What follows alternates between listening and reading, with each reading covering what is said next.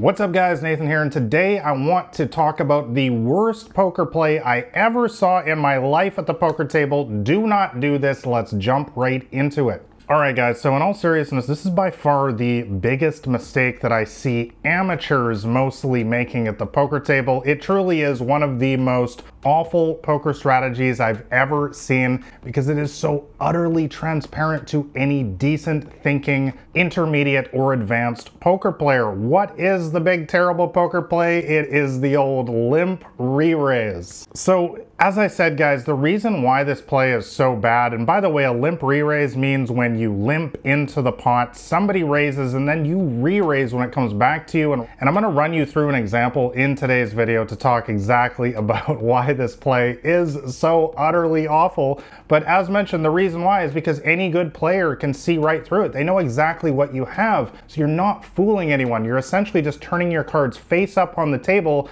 and letting everyone know what you have, which is pretty much the worst poker strategy of all times. But I still see amateurs in particular using this play all the time, especially in small stakes cash games and tournaments. So let's talk about it right now. So recreational player, AKA fish as we lovingly refer to them as, limps in early position in a $1, $2 cash game. One of these games, you can find them on the internet, find them in your local casino. You know, usually have a bunch of people who just play the game as a hobby and there'll be a couple, you know, semi-serious players players in there, maybe one pro quietly sitting there in the corner. You look down at ace jack offsuit, ace of hearts, jack of spades on the button. What should you be doing? Well, if you've read any of my books, if you watch any of these videos that I make here, by the way, make sure you're subscribed so you never miss my new poker strategy videos. Of course, you should be making an isolation raise against the weaker opponent so you can get it heads up and in position, by the way, we're on the button. Hope you guys noticed that already. We're gonna be acting last on the flop, turn, and river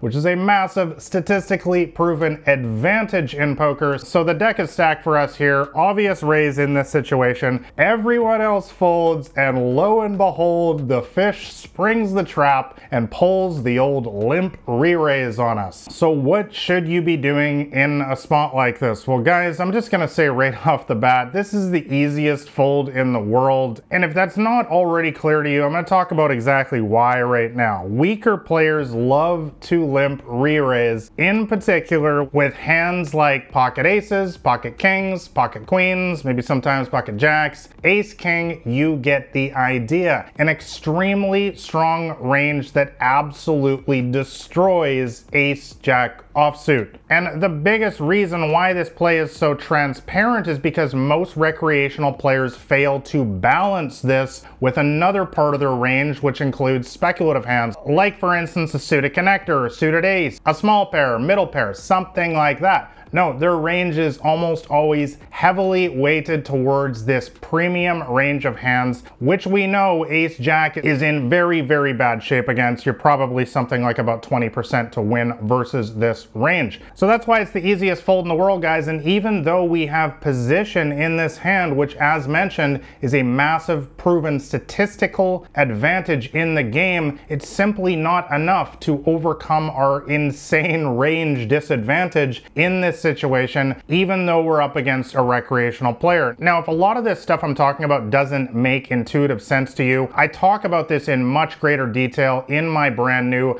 Blackrain79 Elite Poker Training University.